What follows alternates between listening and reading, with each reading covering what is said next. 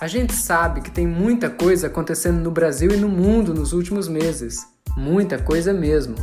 Mas o que essa muita coisa seria exatamente? Neste podcast, nós vamos tentar organizar todas essas ideias.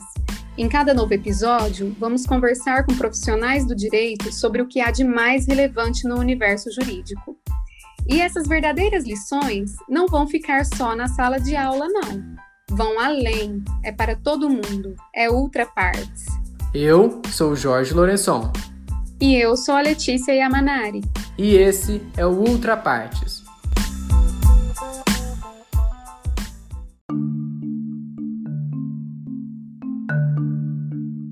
Mesmo preso, o ex-presidente Lula liderava as pesquisas de intenção de voto em 2018 ano em que Jair Bolsonaro foi eleito 38º presidente da República. O então juiz federal que condenou o ex-presidente a nove anos e seis meses de reclusão, Sérgio Moro, tornou-se ministro de Estado no governo Bolsonaro pouco mais de um ano depois da condenação. Para alguns, Moro tirou da disputa eleitoral o adversário que derrotaria Bolsonaro, sendo em seguida presenteado com um cargo no primeiro escalão do atual governo. Para outros, tornou-se símbolo do combate à impunidade, colocando na cadeia um ex-presidente da República. Fato é que, quase quatro anos depois dessa primeira condenação, tendo o então ministro e o atual presidente do Brasil rompido as relações, tendo Lula deixado a prisão, o Supremo Tribunal Federal considerou Sérgio Moro suspeito e anulou as condenações do ex-presidente, que volta ao jogo político neste ano que antecede a próxima disputa para o cargo mais alto do país. A conversa de hoje é com o professor Gilberto Antônio Luiz, que é advogado, professor e especialista de direito penal no Unifunec, procurador jurídico da Prefeitura Municipal de Três Fronteiras, São Paulo, e ex-presidente da Ordem dos Advogados do Brasil em Santa Fé do Sul, São Paulo. Então, professor, muito obrigado por topar participar desse episódio com a gente. É um prazer gigantesco para a gente poder conversar com o professor hoje. Eu vou começar tratando sobre a incompetência, né, o que foi decidido pelo Supremo Tribunal Federal ah, no que concerne a incompetência da 13ª Vara de Curitiba. Eu quero saber por que os processos, alguns processos contra o ex-presidente Lula foram remetidos inicialmente para a 13ª Vara de Curitiba e por que, que a, essas decisões que foram tomadas lá foram anuladas depois? Bom, primeiro, porque a 13ª vara não poderia ser o juiz do caso em que o presidente Lula estava como réu. É uma questão processual. Nós devemos pensar primeiro, Jorge, Letícia, não sei antes eu agradecer a participação aqui, não sei antes eu parabenizar vocês pela iniciativa. Isso nos deixa, assim, de, certa de certo modo, como professores de vocês, muito orgulhoso. Então, eu queria deixar essa, para iniciar, parabenizar vocês, porque acho que a vida não se limita àquilo que se está nos bancos escolares. Eu acho que essas iniciativas têm que ser incentivadas, têm que ser apoiadas, e são merecedoras de encômios, de elogio por parte da gente, tá certo? Para quem não estuda direito penal, mas serve para quem estuda relembrar a questão de competência. O Estado, isso é o nascimento do Estado de Direito. O Estado se arvorou no direito de punir, e quando se pune, se estabelece certas regras de competência. São parcelas de jurisdição, ou melhor dizendo, o Estado, ao ter o monopólio do direito de distribuir justiça, criou a jurisdição. E dentro da jurisdição há competência, são parcelas de jurisdição. Só para você ver a gravidade da questão, vou iniciar pontuando. Você imagina uma relação entre empregado e empregador, se tiver a professora Janaína, do direito do trabalho, sendo julgado por um direito civil, por uma vara civil por um juízo civil. Isso é completamente, já vem na nossa imagem, isso é completamente equivocado. Nós não podemos submeter uma relação trabalhista à jurisdição civil, porque ela, a jurisdição civil, é, por sua vez, incompetente. Aí se vê a importância e a gravidade quando você viola a competência. Porque, ipso fato, você está violando diretamente o juiz natural que é previsto na Constituição. Todos nós devemos ser julgados por um juiz natural. O trabalhador, o empregado, o empregador tem como juiz natural a Justiça Especializada Federal. O, o, os réus, nesse caso, tiveram a competência da 13ª Vara é, de Curitiba que estivessem vínculo com a Petrobras. E vários casos, não só do presidente Lula, com precedente do Supremo Tribunal Federal, de que o caso não havia ligação direta com a Petrobras, estaria excluído da 13ª Vara Federal. É por isso que foi excluído. Então aí eu estou só analisando o âmbito técnico. Tá certo, Letícia, tá certo, Jorge. Eu, eu, eu, eu apesar, e vou declarar aqui, não tem problema, de ter grande simpatia pela posição política do presidente Luiz Inácio Lula da Silva, apesar de, de, de, não ser moda isso agora, mas a história vai demonstrar que eu estou certo, sob o ponto de vista político, eu estou analisando sobre o ponto de vista técnico. Então, eu procurei demonstrar tão só e somente que o juiz natural é defender a Constituição. Então, com a exclusão do Sérgio Moro de, da incompetência dele, foi uma vitória da Constituição e uma valorização e uma homenagem ao princípio do juiz natural. Estou só falando tecnicamente isso, sem dizer que subjacente a isso há uma questão político-partidária da qual era excluir o presidente Luiz Inácio Lula da Silva das eleições passadas que aí era um projeto neoliberal dos liberais que achavam que com isso iria chegar ao poder. Mal sabiam eles que nessa marcha de golpes e contragolpes, surpreendentemente ia aparecer um extremista direito, tal qual Bolsonaro, iria ocupar o, o Palácio do Planalto, fazendo as mais desordens desgovernos. A exemplo, e por pior ainda, entramos na crise da saúde sanitária, da questão da, da pandemia, e está nas mãos de um tresloucado como é o presidente Jair Bolsonaro, e mais treslocados são seguidores, seus seguidores. Agora, por que, que a incompetência só foi agora? Porque foi a primeira vez que o, que o, que o Supremo Tribunal Federal debruçou sobre a matéria. E isso é matéria de ordem pública, não se prorroga, não se é, é, é, não se tem vencido esse tema. Um tema, quando ele é de ordem pública, mesmo que ele chegue na última instância, que é o Supremo Tribunal Federal, e uma vez reconhecido, ele há que ser ele detectado, ele há que ser conhecido e há que ser julgado, porque passou pela pela vara, o próprio juiz se deu por competente, o TRF4 de Porto Alegre se deu, julgou competente o Moro, o STJ também julgou competente o Moro. O Supremo Tribunal Federal entendeu, falou: você não é competente. Mas aí havia má fé deles, eles já tinham atingido o objetivo deles. E o que, que acontece mais? É, Havia precedentes judiciais do Supremo Tribunal Federal falando, ó, só quando envolve diretamente a Petrobras é que a 13 terceira vara será competente. Senão ele vai se tornar um juiz universal de todas as causas é, nesse jaez, né, né, né, né, nesse assunto. Então, então, assim, a 13 terceira vara de Curitiba julgava casos relacionados com a Petrobras. Petrobras, ponto. Diretamente com a Petrobras. Só você pensar, fulano doou o triplex, ou fulano reformou o, o, o, o, o, sítio de Atibaia, sendo direto ao caso concreto sob análise. Não tem relação direta com a Petrobras. Não há a comprovação de que o erário da Petrobras, o dinheiro da Petrobras, e fosse o patrimônio da Petrobras. Seria lá em tese o patrimônio da empresa, OAS, é, Odebrecht, etc, etc, etc. Era isso que estava em questão, só isso. Nada mais.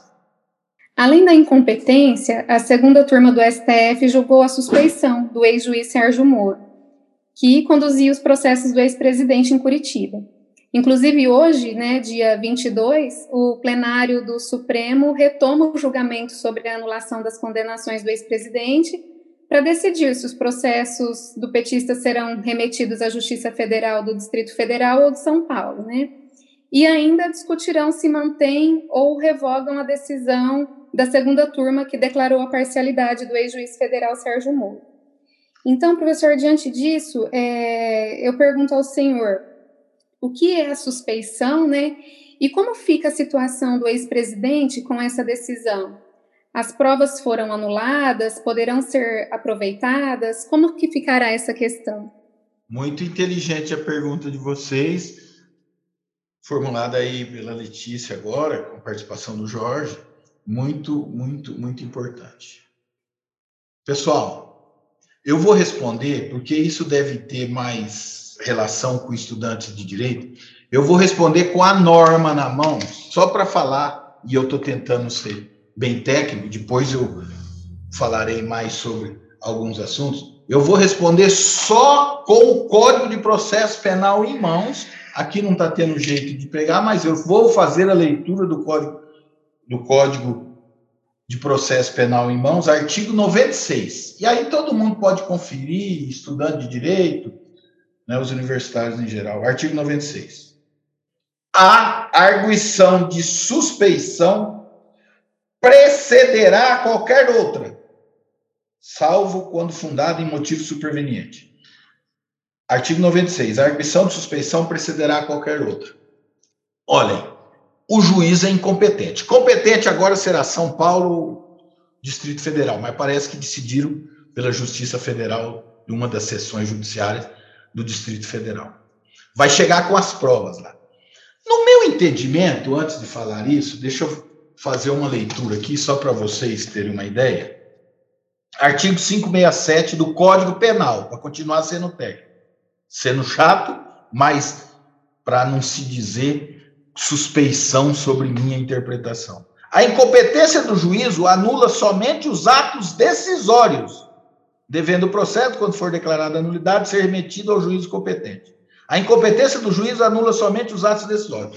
Então, está anulada a decisão do juiz desde quando ele recebeu a denúncia, porque quando se recebe a denúncia, então o processo, apesar de, do, do, do, do Luiz Fux ou do Faquin tentar dar outra interpretação, não é só a sentença que é ato decisório. A decisão, o processo tem que, que começar de novo. Tá bom, vamos começar de novo. Eu cito o réu para responder aos termos da ação.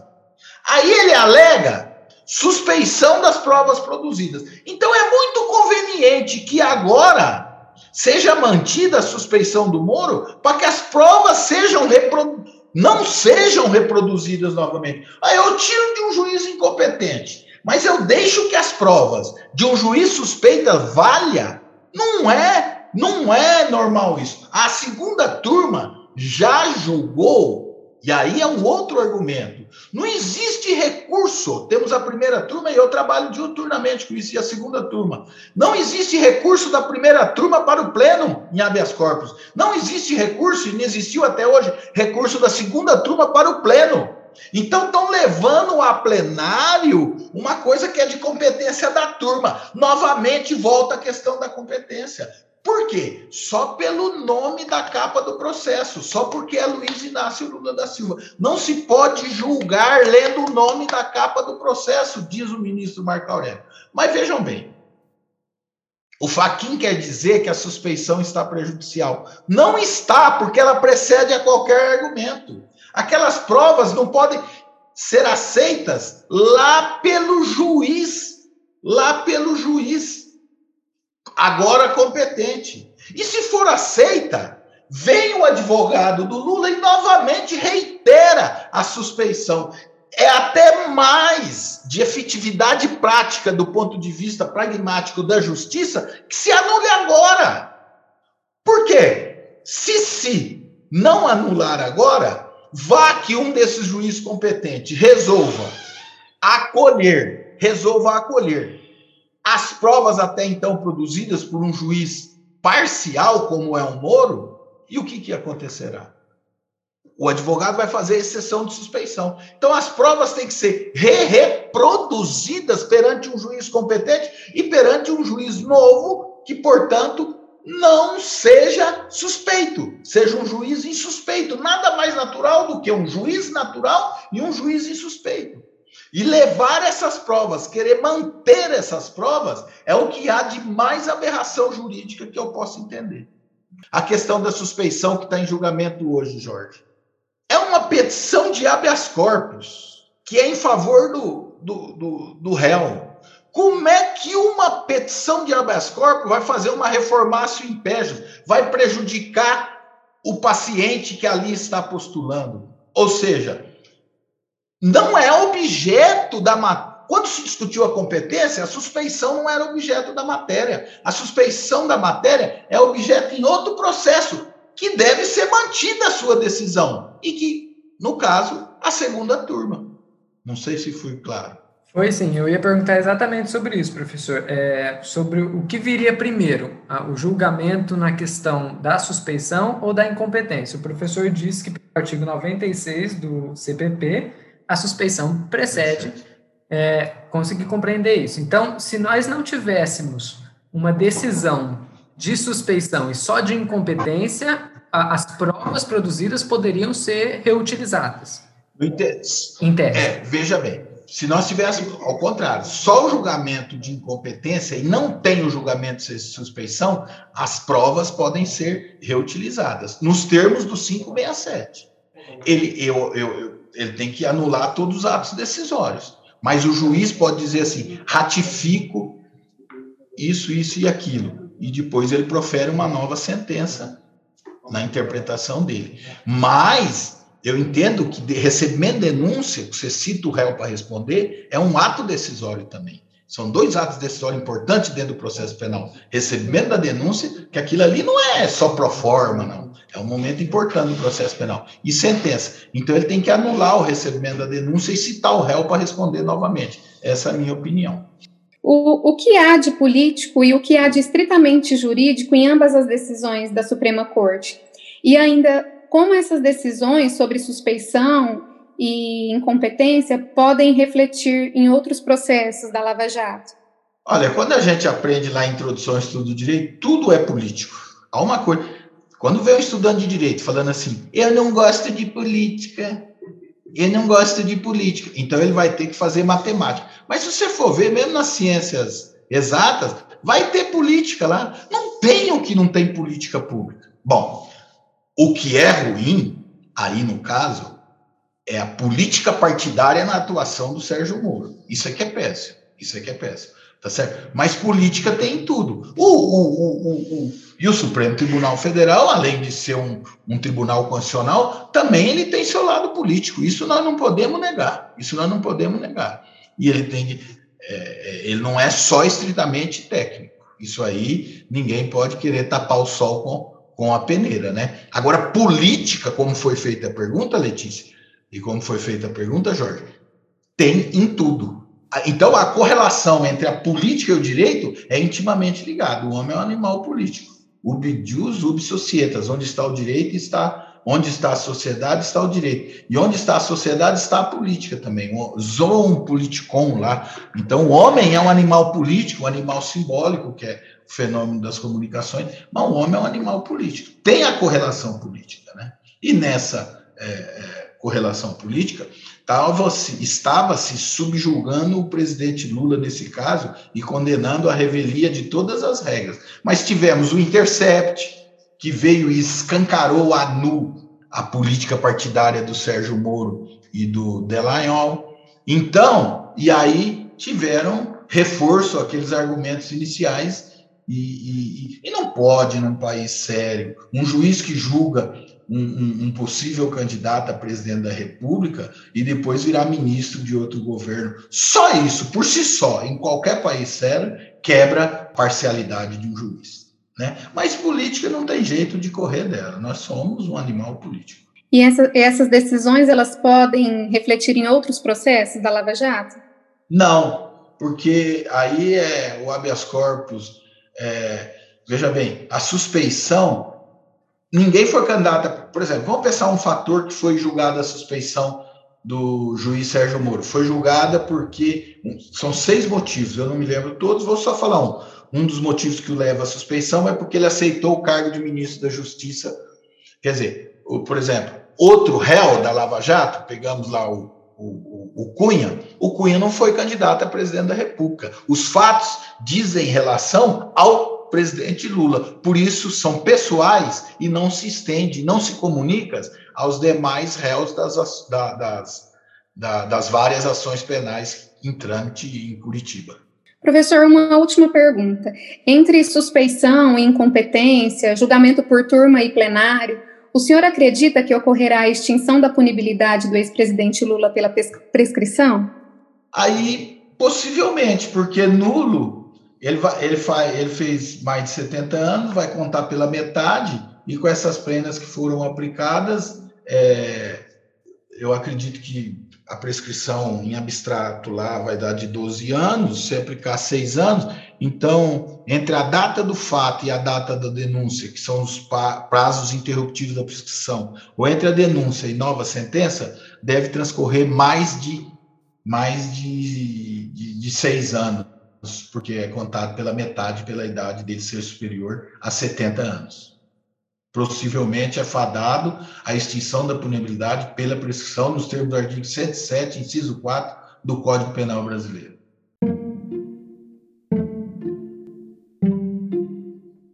Se você deseja saber mais sobre determinado tema, envie-nos um e-mail para ultrapartespodcast.gmail.com ou deixe um comentário com sua sugestão em nossa última publicação no Insta, arroba ultrapartespodcast. Ah, e não se esqueça de nos seguir para ficar por dentro de todas as novidades. O Ultrapartes é um projeto do Programa Institucional de Bolsas de Iniciação Científica, o PIBIC Unifunec 2021, sob a orientação da professora mestre Ana Maria Ortega Alonso e do professor especialista Enio Marconcini.